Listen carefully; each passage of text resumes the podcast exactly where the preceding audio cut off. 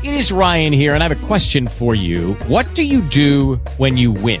Like, are you a fist pumper? A woohooer, a hand clapper, a high fiver. I kind of like the high five, but if you want to hone in on those winning moves, check out Chumba Casino. At ChumbaCasino.com, choose from hundreds of social casino style games for your chance to redeem serious cash prizes. There are new game releases weekly, plus free daily bonuses. So don't wait. Start having the most fun ever at ChumbaCasino.com. No purchase necessary. Group. Void were prohibited by law. See terms and conditions. 18 plus.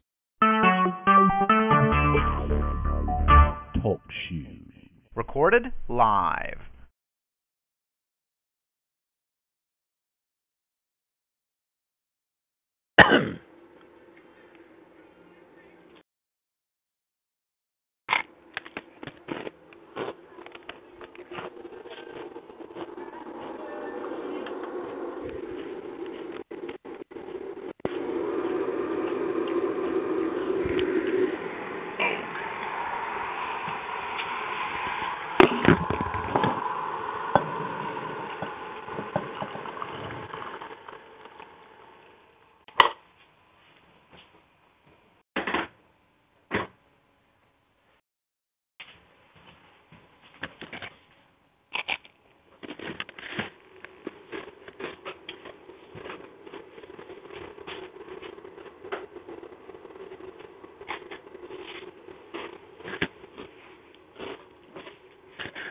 Morning, Lewis.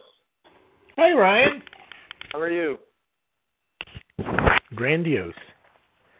And you? Good, good. Can't complain. I'm doing Weather's- good.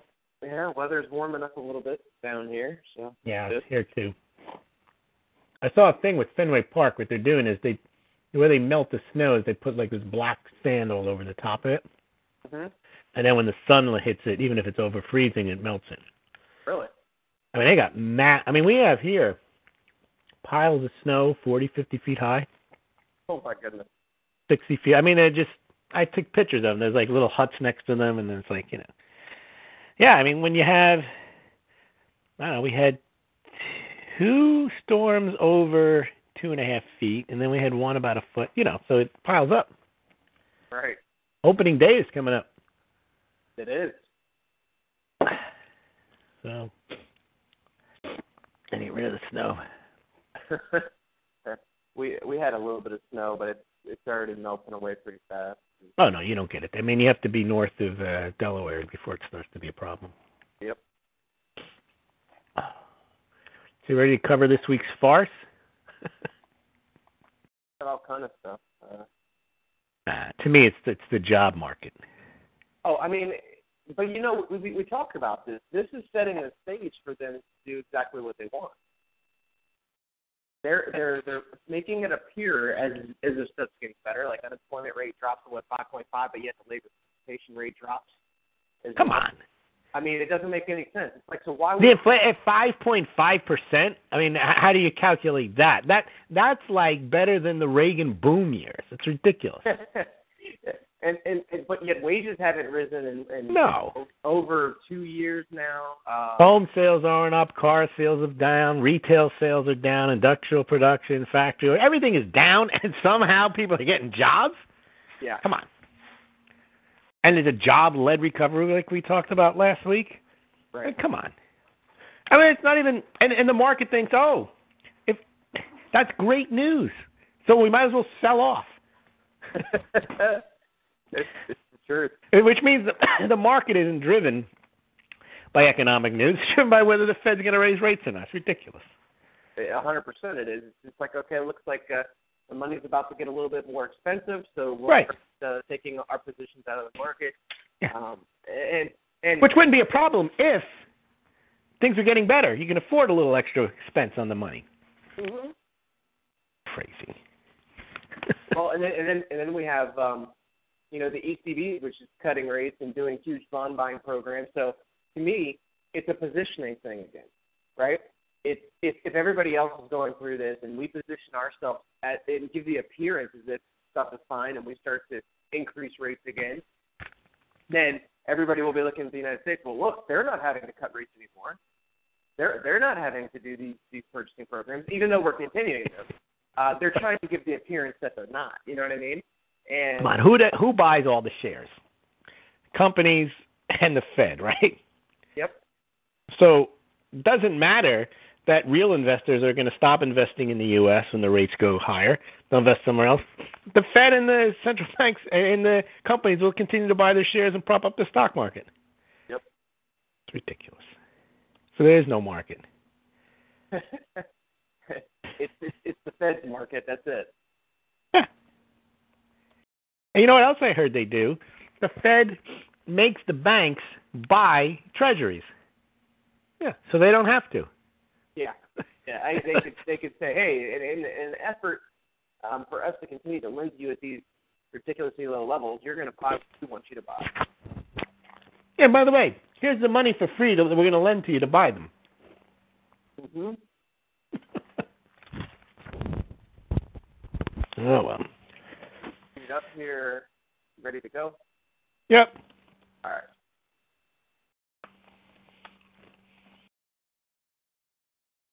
Welcome back, everyone, to another episode of Real Estate 360 Live. I'm your host, Brian Flipper. For those of you not familiar with the podcast, my guest and I will cover all angles of real estate from interest rates to the economy, what's happening in Washington, the Federal Reserve. Anything that affects you and your real estate decisions will be covered here.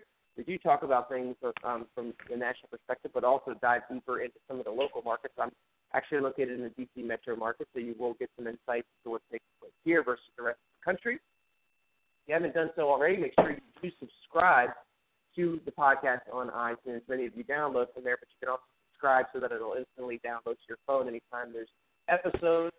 Uh, also, if you prefer to sit in front of your computer while you work or wherever you may be tuning in, you can stream it at realestate360live.com. Also, on the right-hand side, there's an Ask a Question button for any questions that you have or topics that you would like us to touch on for future episodes.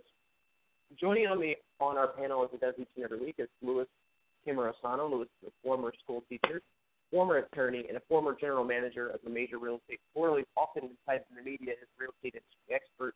Uh, Wall Street Journal, Forbes, Fox Business, MSNBC, CNN, and numerous others. Lewis, how you doing today? Doing grand, Ryan. How are you?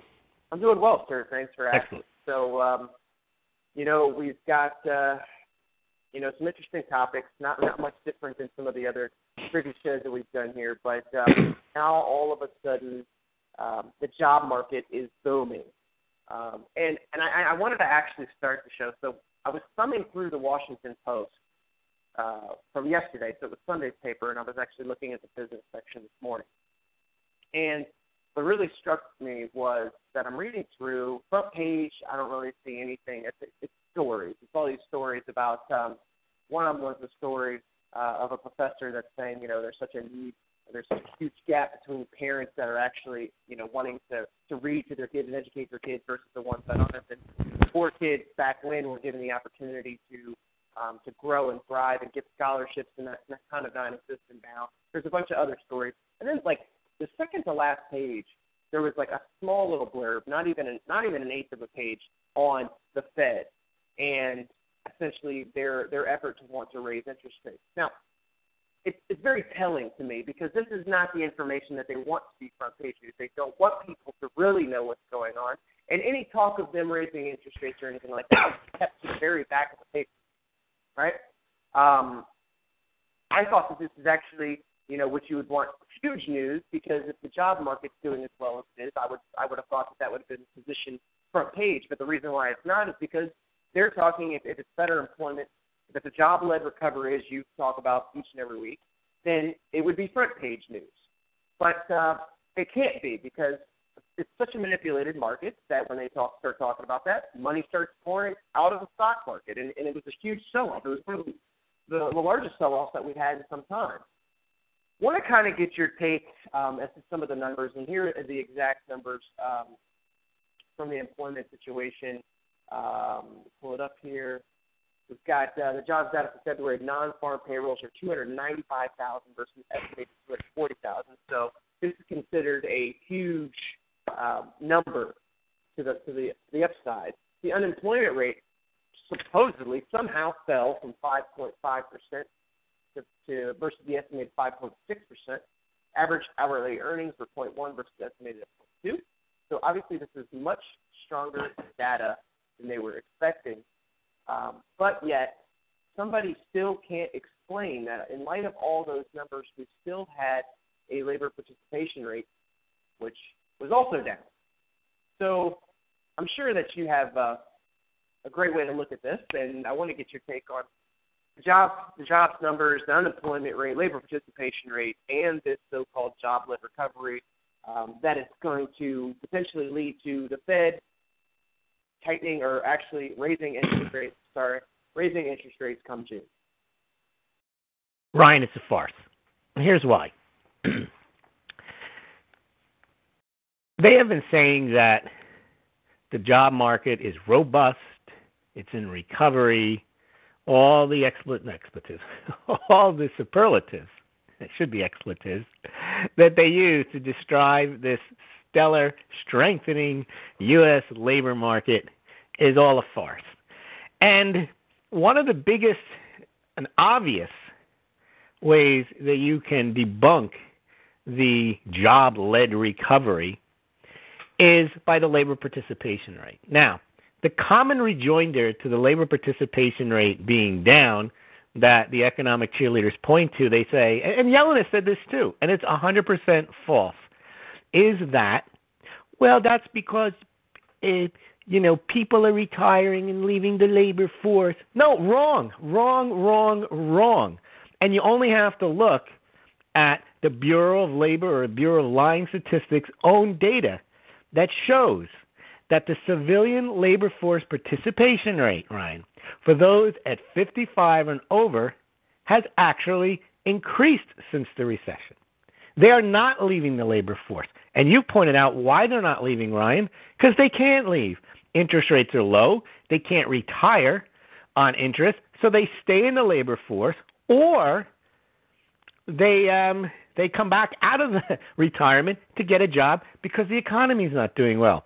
And then if you turn to the civilian labor force participation rate for those 20 to 24, Ryan, it has ju- it has dumped from 74% in 2009 down to about 71%. That's 20 to 24 year olds. Go to your prime working years, Ryan, those 25 to 54. In 2009, the labor force participation rate amongst those was about 83, 84%. It is now 81%.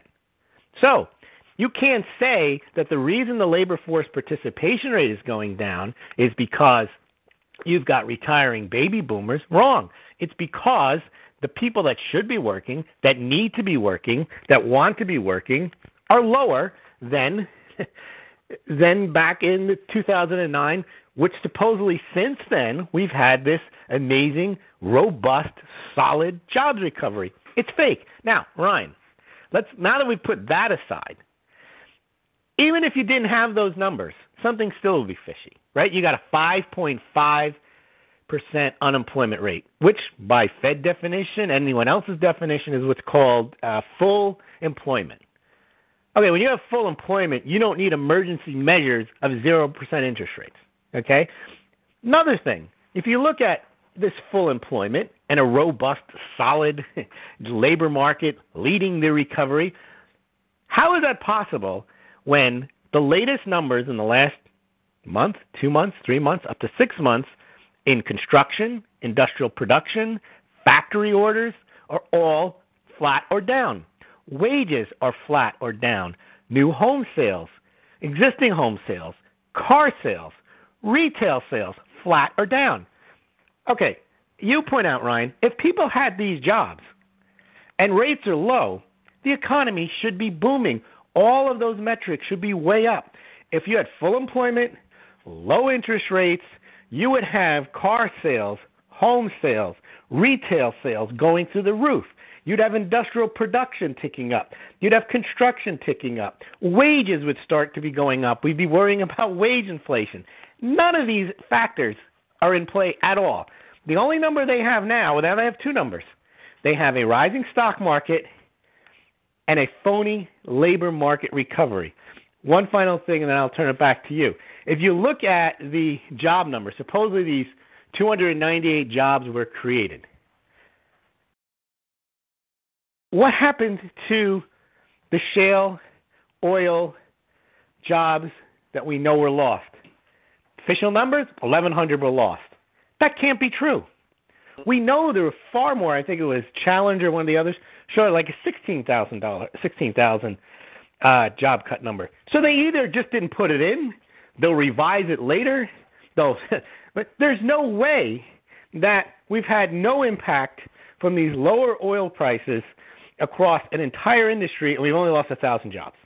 No. So they haven't included it. Now, sure, they can revise it later when after people have forgotten about it and they've already gotten the impact from this number. They now have a, a job number where they can now say, for whatever reason, this is this is what's uh, the unfortunate part about it is the non-farm labor number, which is probably the easiest manipulated and the least telling of the strength of the economy, is now the one that they focus everybody on. So they forget about all the other economic data comes out and they focus on this one. And if this one is good, that's the narrative. And that's why the stock market sold off, Ryan, because the markets are not concerned whether the economy or the health of the economy is strong. They're only concerned whether interest rates are low and cheap money will be available for companies to buy back their own shares. And as long as the Fed and central banks are going to buy shares, and as long as companies are going to buy back their shares, the stock market's going to remain elevated no matter what the economy does. And now that you mentioned the ECB is going to do QE, real money is going to flow over to Europe because you've got uh, an easing situation instead of a tightening situation. But that won't harm the U.S. stock market because companies can continue to buy back their shares. Central banks will continue to boost the stock market. So you have no markets whatsoever. You have phony data, job market, everything is awesome, right, Ryan? Yeah, everything is uh, peaches and cream. Um, it, you know, it's interesting because one of the CNBC guests, and, and once again, I, I tell people when you're watching these shows, MSNBC, you know, realize that what their agenda is, and their agenda is to always be pushing the stock market as high as it. Um, now, one of the guests had said that the lack of increasing wages is normal for this type of cycle. Normal. Hold on. We're six years into this easing, and it's and it's normal for there to be a lack of increasing wages. But I just don't understand. I, I can't put this together. And you know, the labor market is tight. You have unemployment at 5.5 percent. That would mean there'd be such competition for labor that they'd have to raise rates. You wouldn't be forcing minimum wage increases through state legislatures if there was such a demand for labor. Well, I mean, Yellen comes out and, and says herself that you know that the employment sector has been improving. However, the labor force participation rate is lower than expected, and, and the wage growth is, is sluggish. So, uh, how is it just the fact that she says that wage wage growth is sluggish and the labor participation rate is down that she would want to raise interest right. rates? Because it doesn't make sense. Right. By their own their own analysis, they shouldn't raise rates. Right. But yet, all of the talking Fed heads have been out there saying, "Yeah, we we've got to do this. Got to do this in maybe in June." and and you and I said this is just more just for for talk, right? I mean, it they, they and they did this the last time when when they started talking about them basically pulling back and and coming off the juice with QE, quantitative easing their money printing. For those of you not familiar with the show, um, they started putting it out there. Remember, it was and it took it took a while before they actually started to do it. But at some point, you had mentioned that you know, in order for for their credibility's sake, they were going to have to to start to taper, right? and they eventually and they eventually did. This Yep. is the same exact thing here. They are starting to say the, the the narrative has started that they're going to be raising rates. Now, will it happen in June? Uh, I don't think so, but it could because they're, we have the Bureau of, of Lying Statistics, as you call them, coming out and, and, and making numbers whatever they want them to be so that it fits the Fed's narrative. And as long as it fits the, Ned, the Fed's narrative, then they can feel confident in making whatever decision they want, whether it be Right. September or next year. They, totally they justified in totally justified, Ryan, in raising rates if the labor market is this strong. They just will ignore the rest of the data. They'll ignore the rest of the labor market uh, data. They'll just look at the top line job number creation. They'll say, "Well, see, if the labor market is strong, we have to raise rates." Yeah, and anybody that, that reads any deeper into the numbers, as you and I do, will find that uh, you know we couldn't be such 180 degrees opposite of where they think we are, right? Uh, it, it's unbelievable that people actually buy into this BS because there's not anything out there really um, other than, as I mentioned, if you just took for face value, if you didn't look at anything else and all you did was pick up the paper every day and looked at where mortgage interest rates were and looked at where the stock market was, I could see where you'd be confused to say that it looks like everything's okay. But that's why I always say that you have to ask better questions and understand why they are where they are. Right. Why are they, why are interest rates at zero? They're manipulated. They're, yeah, they're they're they're mas- they've been masterfully manipulated for a very long period of time, much longer than you and I ever thought the Fed would get away with manipulating them. Um, but as you mentioned, it doesn't matter what happens if they raise rates or not, um, if they if they lower rates or not. There's, the Fed's going to be there to buy up assets, to force banks to buy treasuries. There's right. going to be somebody to pick up the slack. Right. Why don't you pick up on that point with the reason we thought they could never taper was we said, well, who would buy these bonds? And then we found out that this mystery Belgian buyer. But then, uh, Ryan, you know, the banks also buy treasuries because the Fed tells them to. So someone had to pick up the slack of the Fed not buying them. And for the banks to buy treasuries, it's no big deal. It's actually good for them. They borrow money at next to nothing from the Fed, and they buy treasuries. So basically, your QE continues. There's no way that there's the market demand for treasuries at the same level of $85 billion a month when the Fed stopped, especially when we've seen recently that China, Japan, and Russia in the last few months have decreased their treasury holdings. Mm-hmm. So where's the demand come from? Well, it has to be ginned up. It has to be generated. Just like the demand for stocks has to be ginned up, and generated artificially. Just like they have to invent labor market numbers.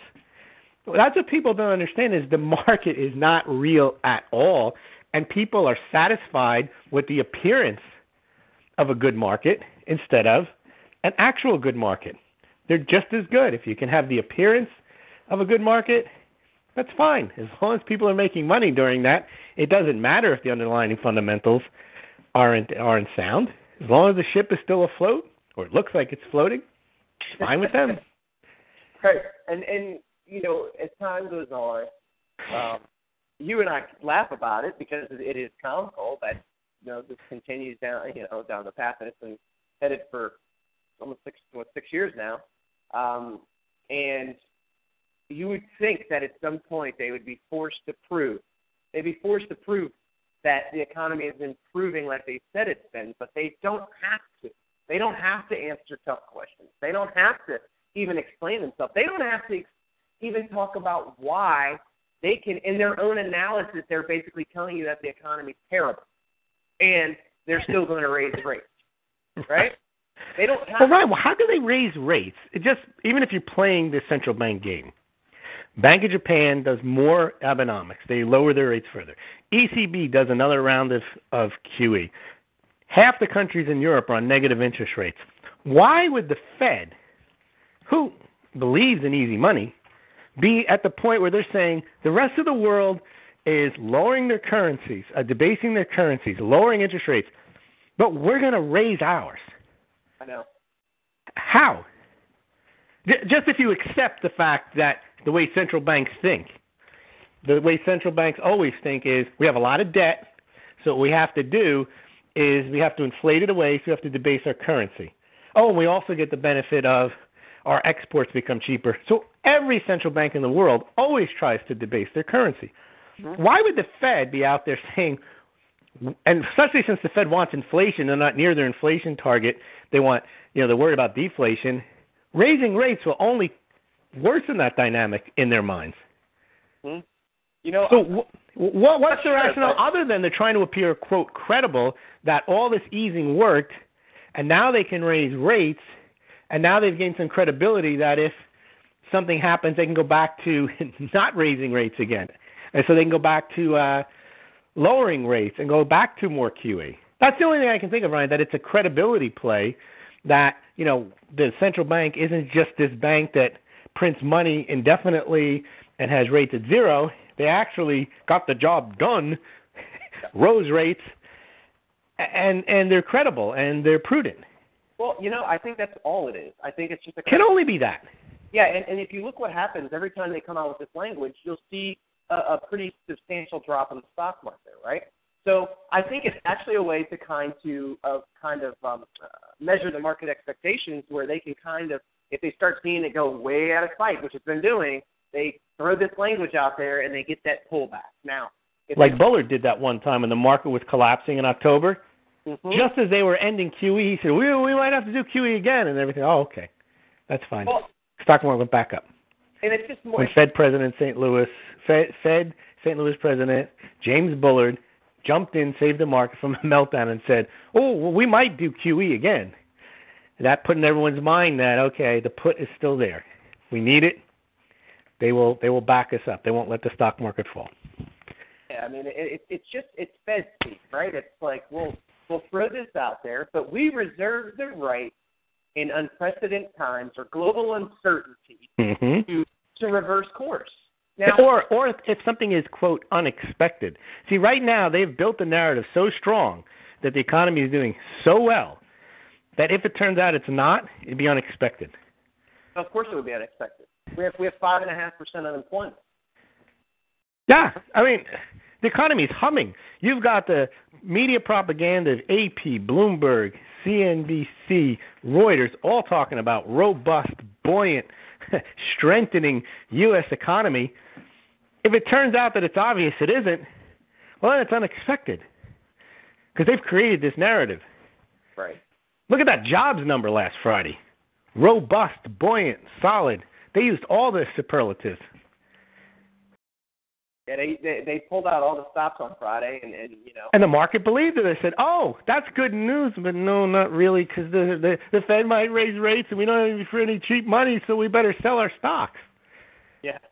Well, and you know the interesting thing about um, uh, about Friday was is that um, not only did the stock market kind of collapse on Friday, but the mortgage mortgage market, in- mortgage interest rates got worse as well. Like typically, you know, they're moving in opposite directions, but on Friday, they were actually both going down, right? Um, Right. So a, jo- a jobs number was not good at all for, for mortgage interest rates or the stock market on Friday. Now, many people, and this is what happens when you're in an artificial market, right? You you can't you can't really predict anything because there's there's no normal first forces at work here. It's hundred percent just mass None. manipulation of the market. It's Fed speak. Everybody's reading, trying to read between the lines, just like you and I are, are saying. Why in the world would they be talking about raising interest rates when the rest of the world is cutting? Why, when Mario Draghi is out there basically saying that you know their economy's flat, it, it, it's uh, going to grow at about 1.5 percent this year, 1.6 next year, that we are talking about raising interest rates. It doesn't make sense other than for the credibility and positioning. They're positioning themselves to make it look like we are in a better position than what we currently are. Correct. And if they Oh. need to, like you said, if once another sideshow is created, Lewis, it's been about a couple months, so there's another one coming. Okay, It's another sideshow where everything, all of our attention gets diverted away from this crap again, and we have to talk about another international war or something. But it doesn't mean that the underlying issues in the economy, the systemic issues that are in the economies across the globe, don't exist anymore. Greece is not in the news. That doesn't mean that Greece isn't. That doesn't mean that Greece isn't insolvent. That doesn't mean that the only way to save Greece is by giving them more money and lending them more money and making the problem worse. They are masters at everyone. You know the expression "kicking the can down the road," or just ignoring it because the United States, for all of its robust job growth and whatever other superlatives you want to throw at it, still has an $18 trillion deficit, still has Obamacare uh, funding issues, uh, Medicare, Social Security, unfunded liabilities in the mega trillions that can never be paid other than through printing money. And because no one's talking about it, doesn't mean it doesn't exist. And and I think that's where the narrative shifted, Ryan. The reason gold and silver went up in 2010, 11 was everyone was talking about the issues we were going to have because of the stimulus and because of QE. And because the Fed just kept kept it up, kept it up, kept it up, and then started short selling gold and silver, that went away. It's like, no, you see, that's not a problem. That's not a problem at all. All you people saying that there's a problem. There is no problem because we're not going to talk about it anymore. In fact, the only thing we're going to talk about is why it's not a problem. And not only is it not a problem, why we have a recovery. That was the word they used constantly, constantly recovery, recovery, up to about a year ago. Then they started changing it to solid, robust, buoyant, strengthening U.S. economy. So now, if you have those, it's very hard to say, well, there's something wrong when when you get when you're talking about a robust, buoyant, strengthening economy, solid. And because no one talks about it, well, then it doesn't exist. If it's not in the news, it's not in the media, it's not a problem. Right. It's, Most people argue. who aren't paying attention, they only know what they read in the paper or what they see on the internet, Right. It's and they only see the headlines. Solid. Yeah. I mean, it's hard to argue with solid and robust, right? If that was actually the, if that was actually the case, yeah, I, I, would- I would say it would be very evident. We wouldn't we wouldn't have to even really be talking about it. Everyone would just know. And the fact that they have to continue to push this and tell this tells me that they really know that it's not happening. They have to continue the brainwashing. Um, and, and it's unfortunate. It, it, it is so unfortunate because I mean these numbers, the numbers don't add up. They actually admit that the economy is not doing what they want it to, but they can't come out and just flat out say, "Hey, you know, we've been No. successful for the last six years trying to accomplish what we want to accomplish." Um, so they have to just talk about whether they're going to raise or lower interest rates and, and, and talk about why things are sluggish or not as, as, as they as they you know they, they should be and um, it, it's just it's just a joke. You know what? There was another interesting report too. I believe it was um, uh, yeah, the Fed had reported January consumer credit was less than the forecasted 11.6 billion from December. So revolving credit, the use of credit cards declined. I believe it was about 1.2 billion. Now, consumers are not using their credit to the level that would confirm all of this this great bullish economic growth that's out there, right? So in, in, a, in a great economy, don't people spend more freely? Don't they? I, last time I checked, if more people were buying new houses, new cars, and all these things, they'd also want to furnish those houses, decorate those houses, and typically, where are they going to put that that or get that money, Louis? Last time I checked, probably credit left, you know, credit cards. Um, Well, what are people doing, Ryan? This their savings. The savings rate is going up, and that doesn't reflect any cultural shift. The United States has been sold on the credit spending for the last 40 or 50 years. The Americans don't save, have reduced it. Americans are saving out of necessity now. They finally got the message. I mean, you can throw all this out there, spend, spend, spend. Economy's wonderful, jobs are wonderful. The average people know it's not, so they're saving their money. And the Fed hates that. Yep. And and that's where the real issue is, Ryan. That we don't have a cultural shift now. We're a nation of savers.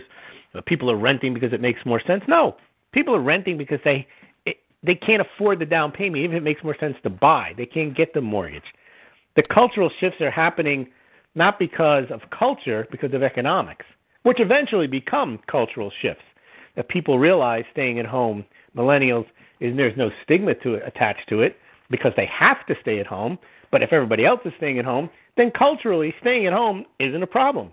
If when you leave your parents' house you rent, and that's what everybody else does because of economics, well then it becomes cultural.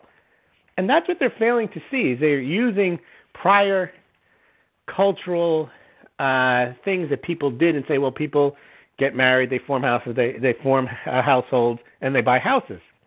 Yeah, because they were able to, and it made sense, and it was the right thing to do. Now it may be something they want to do, and you talk about this a lot, but they can't, so they don't. But yet they keep talking about the millennials are on their way, Gen Y, Gen Z, they're coming to save the housing market. Household formation is up. We talked about it last week. You know, wages are up. Uh, my gut tells me in that Fortune article, like Brown, whatever his name is, from Ritholtz uh, Industries, whatever he does for them, that somehow this is all going to happen because it happened in the past, and this is what we believe we want to happen, so it's going to happen. Right. And if you think how flimsy these arguments are for a strong economy, but people just gobble them down and say, "Well, yeah, must be true." It was on TV, it was on CNBC, was in Bloomberg, it was in Fortune. Yeah, and and I think you know they look at all these you know publications as uh, credible, right? Um, and They know. they don't, yeah, they know, and they they don't challenge they don't challenge what they're putting out. Because they don't know any better to challenge. Yeah, and and and and, and that's more or less is, is exactly what, one of the reasons why we do the show. Hopefully, you know, there's somebody that doesn't uh, uh, necessarily know, and all of a sudden they start listening to the show, and they're like, "Well, maybe I should start paying attention." to something." It doesn't take much. You know, first of all, the the the writers, it's not like they have advanced degrees in anything. Not that you necessarily need an advanced degree to understand economics, but they don't even have it. They're just writers. So they know how to put a sentence together, maybe even a paragraph if they're good at it. That doesn't mean they understand. Generally, in in my dealing with many journalists, they don't investigate anything. What they feel comfortable with is a pre-written story coming from the mouth of someone who's a perceived expert. And if someone is an expert, they've got they can quote that person, they can take the documents that that person sends them, and they'll also appear as a credible reporter because their sources are credible. But no one looks beyond are those sources really credible? Is somebody credible just because they have a degree? Just because they write for the Wall Street Journal? just because just because. I mean, people are fooled by credentials and that is 90% of the game is throwing out a statement as long as it's attached to something that not credible but that is credentialed then people believe it and then they spout it and they repeat it over and over and over again as long as it comes and, and i i hear this you see it online people repeating what i call well i don't call them but that's what they're called memes or memes i don't know but they see something it comes from what they think is credible and they just cite it as fact. And that's the response to anything is they just cite it back to you because it came from that credible source. Yep. They don't have to think about it. Well, Joe Smith says, well, so what? Yeah. Einstein said a lot of stupid things. You could probably put together a book of quotes of things Einstein said that weren't very smart. That doesn't mean he wasn't very smart. It just means some of the things that he said weren't smart, and you shouldn't go around repeating them just because Einstein said them. Yeah, and I mean, you figure on a day-to-day basis, people are watching CNBC, MSNBC, or whatever shows they're watching, CNN, um, and they are just taking that as a credible source. They said something and they repeat it. Guess what? Repetition is very important. and it's dangerous. Recovery, recovery, recovery, Yeah. recovery. It's in every story. I- of course it is, and it's And now it's solid, robust, solid, buoyant, robust, strengthening U.S. economy. and, and, and it's dangerous Louis, because this has been going on for six years now, and all that we've actually done is dig a deeper hole. Where we haven't, you know what I mean? Like, Brian, if you were a doctor and you had a patient that was recovering for six years, other than a patient who's been through, you know, the most horrific accident, you'd stop using the word recovery. You start using the word terminal. yeah, it's not Recovery is a temporary period between sickness and wellness. It's not a six year media event. The fact that they're still talking about recovery indicates how serious the problem is. That's why they probably stopped using it about a year ago. Yeah, Now they're talking about solid, robust, strengthening, buoyant. Yeah, and, and and now we have the five and a half percent unemployment rate that's going to start to get pushed out all over the place. How's that a recovery? I mean, that's that dynamite, five and a half percent unemployment. That's what you know. That's the holy grail of employment. That's full the- employment. What was the total labor participation rate? Wasn't it like uh, It's 68 or 60. No, is it 63, 62? It's hold on. Let me, let me see if I even have it available here because I have it broken down by age bracket. But uh, it's the lowest since 1978. yeah, and I had it somewhere in there too. Um, but it is it's, it's ridiculously Yeah, the the blended rate is is in the 60s, low 60s. I mean it's just incredible to me that um and if you just look at those two numbers, you know, you would right then oh it's uh sorry. Sixty two point nine percent to 62.8%. Yeah, low 60, 62.8. And it's Yeah, not because of the millennial. It's not because of the baby boomers. No, leaving the workforce. the They're actually staying and they're increasing their jobs. It's the people in the prime working years that are out of the labor force.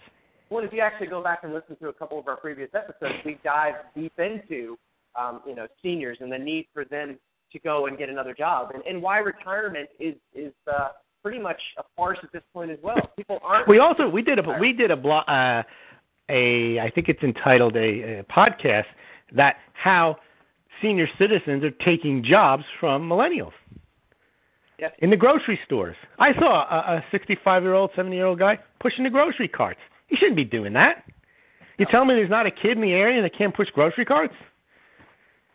Well, you know, and I, I used the, my grandmother as an example. If you remember that episode, and I actually, you know, at one point, my well, I think my grandmother was 82 years old now. At one point, she she had three jobs. Now she wasn't getting paid for any, and she was volunteering at all of them.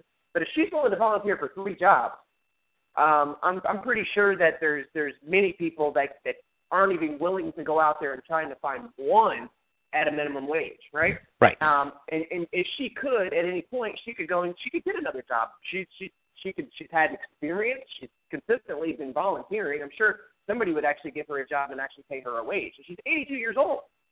Right, Um, go in your grocery store, go in Home Depot, go in Lowe's, go in any of those big box stores. You don't see a lot of young people. You, you see some of them. When I was uh, 20, 25, and worked those types of jobs, that's all it was. There was no older people other than maybe the manager. That, that wasn't a job. That was an entry level job. Yeah. You did it in high school. I don't know if high school kids even work anymore. You did it during college. You might have done it after college until you got yourself another job that your degree was in the area that your degree supposedly prepared you for. But you didn't have 60, 70 year old people working in those jobs. No, you you- wouldn't. And you know the interesting thing is, is they talk. There's nothing wrong with those jobs. I mean, that's fine. I would take a job like that if I had to take a job like. That. There's nothing wrong with it. It's just that it's a sign there's something wrong with the economy when those jobs are not being filled by younger people. Well, and and you know part of Because the skills level is there. You don't need to have worked 40 or 50 years by the time you're seven years old to do that job. Right. Bagging groceries, uh, and there's you know you can learn that as a 12 year old. Well, the Fed has conditioned um, everybody at this point, year's in, that the economy is robust, right? And so if it's a millennial or it's somebody that just comes out of college and they're looking for a job, they're going to say, "I'm not taking that job." They Exactly. Because the market is robust, I'll wait for a good one. Or Yeah, I'll take on more debt and go back to school and get a better job when I come out. Yeah, so I mean, it's it's it's it's, it's its own. And why should I worry? I'm living at home. Well, you know, My health insurance is paid for until I'm 26. So where's the rush? Economy's booming, and it'll still be booming when I uh, I'm ready to get that when that job that I want comes along. Well, you know, we talk a lot about millennials on here, and and how this is like going to be the the main target of many real estate professionals across the country to to market to millennials. I don't remember which podcast it was, but I actually did have um, somebody write in who was actually one of the so-called millennials. Um, and I was actually going to pull that up so I could kind of read you guys a glimpse of what he wrote. Kind of interesting. Um, so he basically said, "I decided to give your podcast a chance. Really like what you're doing. You stand along But hold on, hold on. I, I missed the first sentence. uh, let's see here. I felt obligated to give your podcast a chance. Um, I really like what you're doing. You stand alongside things like the real news, Drudge Report, and Common Sense. You focus, your focus being the housing market and economics. These others are definitely more broad, but you tie in a lot. I think some things you've overlooked is the size of the homes that they were building during the housing boom. Huge houses. Millennials, I think, are thinking smaller, more efficient, and most importantly, affordable. We look around and see all the older generations that signed up for 30 year mortgages can't retire because they purchased too big or people losing their homes or the elderly going back to work. We can see this and we're saying we don't want that. We want something that is not going to be easily taken away from us. Our efforts our efforts in vain. We want a fair deal and we aren't seeing them yet. When the wages of the young are high enough for them to afford a home, they will buy one. But as you're talking about, more people are going back into the workforce, so supply and demand take over and wages go down, the value of time is going down. An already decreased demand for labor is met with a giant wave of people trying to attain this very limited amount of reasonable paying jobs. It's a downward spiral. You have to work more because you're paid less. More people work more, so the value of time goes down and they get paid less. It just continues. I'm 23 years old. I started a small business. I've worked in construction, retail, manufacturing, and I'm a professor from a BA in history from Towson University. In my spare time, I enjoy reading CNN, Drudge, the Real News Network, the New York Times, and whatever I can find that I think is an honest source. Um, now, interesting because Very intelligent comment. Yes, and he's not your average millennial. He's not. And the reason why he's not is because he's doing research. He's actually But, but let's not cut on millennials because in every age group you have the same lack of interest and the same lack of research and the and the same head in the sand mentality. It's not millennials that suffer from that uniquely. no. And but you know what the the, the thing is that you know he, he makes a lot of sense, but there still is the fact um, of the matter is, is that not all millennials are just looking for a smaller home.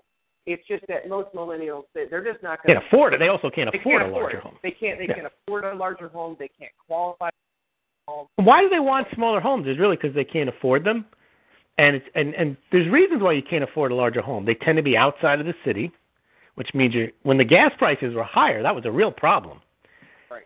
You had to pay fifty, sixty dollars a a tank to fill up to go in if you had a job, and you had higher property taxes. See, the reason they want smaller stuff, because smaller stuff is more affordable. See, what they're trying to say culturally, that's how they think. No, economics makes them think like that.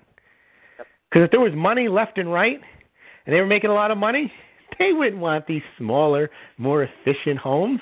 You only want that. It's the same with cars. We all know that. When gas prices are expensive, culturally, people prefer smaller cars. No, they don't. It's all they can afford. Then, cult- what about Hummers? When Hummers were popular, is when during the, uh, you know, during uh, dot com bubbles and stuff like that, because you can afford them. And then when you can't afford them, you look at a Hummer as a big gas guzzling waste of time. Someone's trying to compensate for something or other. It's only because they can't afford them that people don't want them. Well, look what happened when gas prices went down, right? That's that's when the time when everybody starts buying SUVs again, and then if Correct. if oil prices shoot back up and gas prices rise to those levels, they'll be getting rid of those vehicles again. And people justify getting rid of them as as being crass and as being a symbol of greed. the same people that say that would be the same people that would buy them if they could. Well, and you know the one thing in, in that in that um, that comment that he made on the Real Estate 360 Live page was that he said, um, most importantly, affordable. See, to me, Yes, that's the only thing. yeah, to me, everything is really affordable if you can qualify for a mortgage and get a low fixed rate. See, because affordability is what your your you know your cost is going to be, and there there's probably not going to be another time in history. I'm not saying this; it could happen, but that they're going to be at the levels that they're at in the mid. No. I mean, come on. Unless they start giving away houses. That's the only, you know, and telling you you don't have to pay for 10 years. Layaway plan like a couch. Only without the high interest rate payable. Right, and I think people pay too much attention to price and not enough not enough attention to cost and and and, and even if prices were to retract by fifty percent again and interest rates are seven or eight percent, it's still going to be just as expensive. Yep. So Oh, we um, talked about Ryan from day one of the show, three, four, five years ago. It almost always makes sense to buy a house if interest rates are are very low, Hmm?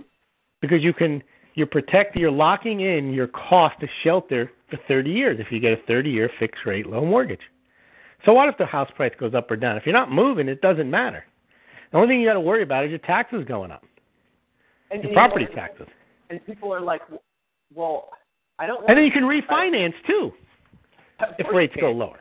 And that's happened. That's that's happened many times. Absolutely. Many people are caught up in treating their home as this investment. Where'd they learn that from? Well, the last boom and bust cycle, and and TV, uh, CNBC, uh, Keynesian economics. We need a housing boom. It's good. Yellen. People feel richer if their home prices go higher. They spend more money. Yep. People have been trained to think that the house is not an asset, but some kind of investment that you can draw money out of, that you can swap, you can trade. And, and that's where people mess up the idea of home ownership with investing. Yeah, and I, But it's your primary residence isn't an investment; it's an asset. and You got to keep it up. You got to put money into it. You've got expenses. You got to pay property taxes. But it's an expense, like food is an expense. You're not trying to make money off of food. You don't try to make money off your car. You own a home because you need a place to live. Right. And you lower your cost of shelter by buying one at low interest rates. well, and you know, Once you try to start making money out of that, that's where things get dicey. I think one of the Want to make money in real estate? Do what you do: buy houses and sell them, Right. or buy them and rent them out. correct. Yeah, and, and that's completely a different. You know, we're talking about a different ball game there. Totally different. Um, but yeah, for primary residences, and I think that this is one of the reasons why people are hesitant to make decisions, is because if their timeline is that they only want to be in a house for five to seven years, and they feel like that house that they might buy might like lose its value or decline in value, then they're not going to buy it. They're looking for the deal. Right. They're looking for the house that they can get a low fixed rate on, but then they can also get out of five to seven years from now and have some equity to be able to sell it again. One of the Who has the crystal ball to know what that Nobody market does. is going to be like? Nobody does. Nobody does. And, I- and I tell people all the time, the question that I get all the time is, is hey, what do you think is going to be the best home for investment purposes when I go to sell five to seven years from now? Your guess is as good as mine. Now, Who knows what's going to happen? There's so many factors. What's going to happen to the neighborhood, the jobs, the interest rates? You don't know. We've seen neighborhoods come and go. Neighborhoods get on the up and up in five and seven years that you would never think would be desirable. Some desirable areas get a little long in the tooth after five or seven years. You don't know. well, and not to mention the fact that they can rezone school districts, they can do all Oh, things that completely change the valuation of a house. I mean, anything can happen to any area. yeah, like a, putting in, uh, you know, a park with, with with these lights that stay on behind a subdivision. You know what I mean? Like there's infrastructure. Things that you can't even anticipate happening will happen. They could be good or they could be bad.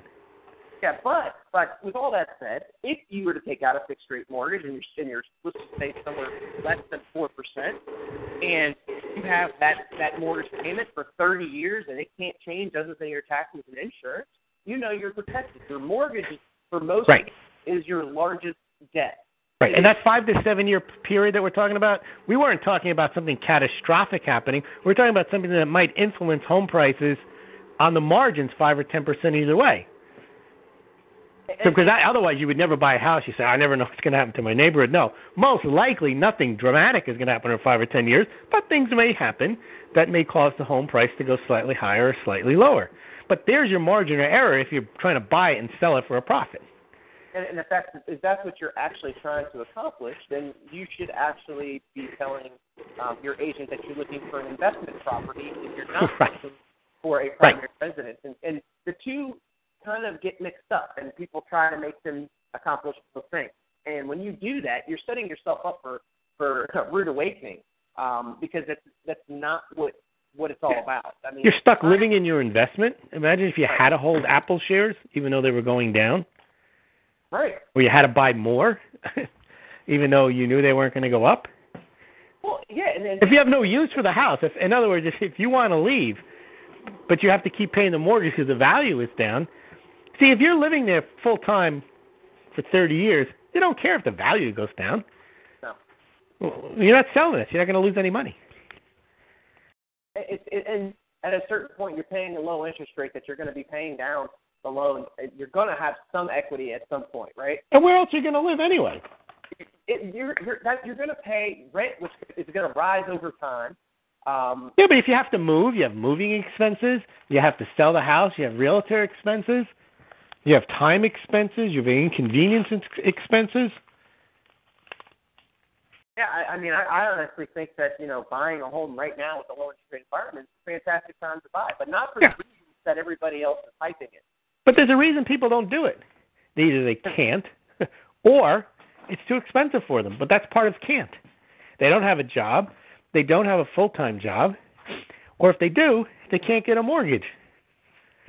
And and one of the biggest reasons that we're seeing right now for the reasons why people are being denied mortgages is um, that they either recently had a short sale or foreclosure that they went through, and they Mhm. haven't wait they haven't waited the period of time that it's going to take um, to be able to get a new mortgage, and or their credit is still hurt is, is hurting. It's in the lower you know 500 now.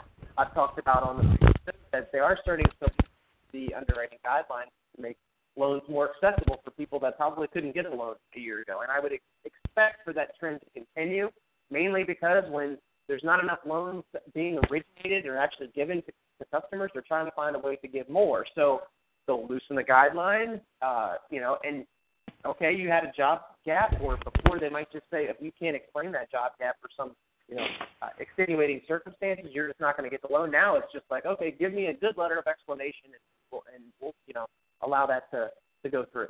Um, and, and that's going to be, you know, more, I think, where we're headed. Um, they want to start to push people that probably should not be buying homes into homes. Now, that's that's Yep. not that's not good. That's not good at all because we're just repeating what we just came out of um, the last go around. And um, but I don't, I don't, you know, this this market, as we talked about, Lewis, it's so manipulated. Um, the media wants you to always think that everything is just, you know, just rosy, this rosy picture of everything, and the Fed wants this this rosy picture of, of the economy, and, and you know that everything is booming and robust and buoyant. I mean, all the different, um, you know, words that they use. At the end of the day, we know that just going back to the eye test, labor participation rate is terrible we have more seniors going back and taking jobs because why? They can't afford to live on retirement money that they have. That's not a good economy. Okay. Nope. Uh, rates would have already been, have risen a long time ago if we had that type of economy. Would you not agree, Lewis? Absolutely. It, of course they would, and because you know what would happen when rates rise? Let's just say mortgage rates are now at six or seven percent. People people will still take mortgages out of six or seven percent. They were doing it the last go around. They would do it again. They were doing it in the boom time. People were buying houses at 15, 16 percent. They will Yep. buy houses at anything. It depends on more. Most important, the wages and employment situation. Unless that's taken care of, they can't physically afford to buy a house. But they're telling us that jobs are great, 5.5% unemployment. Now you know what they're going to tell us? Oh, well, you see, housing, retail sales, all these other things, car sales, they're all going to pick up in the second and third quarter on the back of the strength of the buoyant, robust, solid job recovery. That's what they're going to tell us. It's coming. Now you got all these people with jobs. Wait, you'll just see what's going to happen to the economy. It's going to be great Oh yeah, wait till we get to the summer. household formation, more home sales. You know, the housing market's going to go ballistic. And, and and they say these same things year after year after It's year. always next year. Remember, recovery summer was 2009. Right. Welcome Well, to the recovery. You know, they they always have explanations like you know snowstorms and who knows what else. Oh, oh, by the way, I thought the weather was supposed to impact job growth. Didn't seem to be the case. Didn't They were ready to trot that excuse out if the numbers weren't good. When the numbers were good, oh, but see, the next time the numbers are bad, they're going to say it was the weather because it was a different type of snow. it was a different type of cold than we had, you know? of, of course it, it it's you know one it's just off and on. I mean you, you just never know what you're going to get. But if you know what you're getting with the Fed that they're going to just continue to um, just beat around the bush. I mean it's it's they're they're going to make up numbers or the BLS will make up the numbers to fit the narrative of the Fed. The Fed will continue doing much the same, which is continue to print. Of course, the banks buy treasuries, all the other debt, and keep interest rates low to help the banks um, the average Joe out there is still going to struggle. But the, you know, their their debt and savings accounts are not necessarily doing what they want them to be.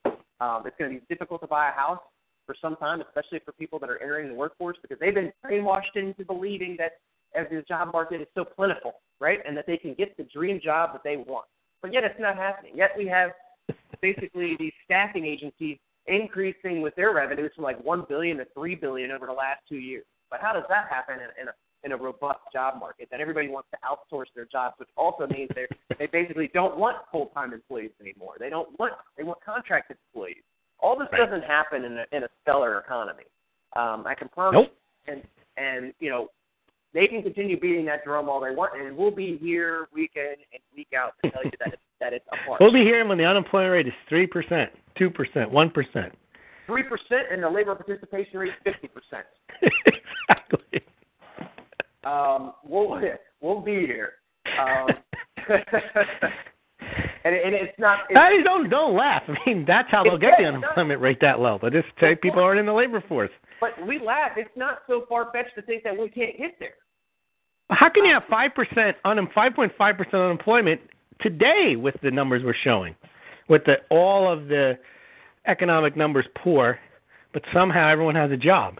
Well, Lewis, you can't. That- that- You can't. You can't. That's the that's the short answer is that you just can't, and they can they can make it up and they believe it. So it is what it is for them. But uh, one of our predictions for this year was a substantial minority will start to say, wait, wait a minute, this isn't right. How could this possibly be? We don't believe this propaganda you're shoveling our way about the recovery, solid, buoyant, strengthening economy, Yep. robust.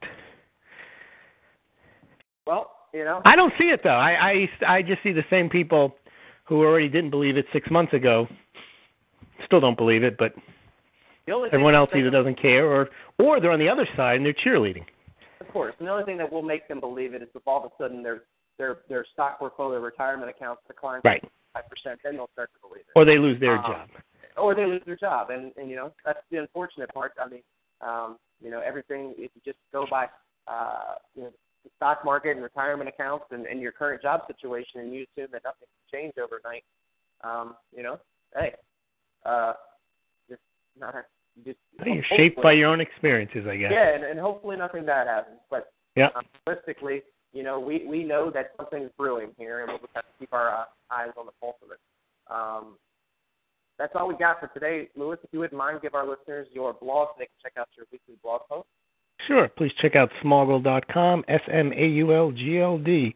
Real estate, Fed, gold, silver analysis, the economy, all covered two or three or four times a week. So please check it out, smaulgld.com. Great, thanks, Lewis. I appreciate it. Thank you, Ryan. Thank, thank you guys for tuning in. We'll be back again next week. And anytime, feel free to subscribe, share, um, leave any um, reviews on iTunes. Also, you can go to realestate360live.com and ask a question there. Until next time, take care.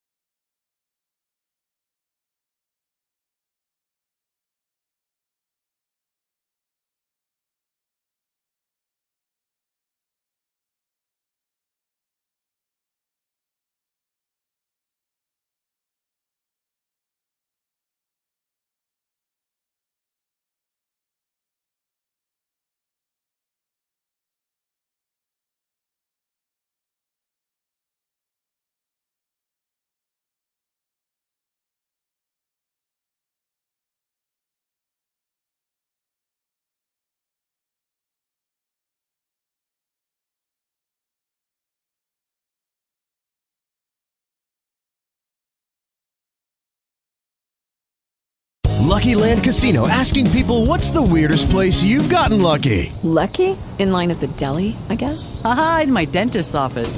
More than once, actually. Do I have to say? Yes, you do. In the car before my kids' PTA meeting. Really? Yes. Excuse me, what's the weirdest place you've gotten lucky? I never win and tell. Well, there you have it. You can get lucky anywhere playing at LuckyLandSlots.com. Play for free right now. Are you feeling lucky? No purchase necessary. Void where prohibited by law. 18 plus. Terms and conditions apply. See website for details.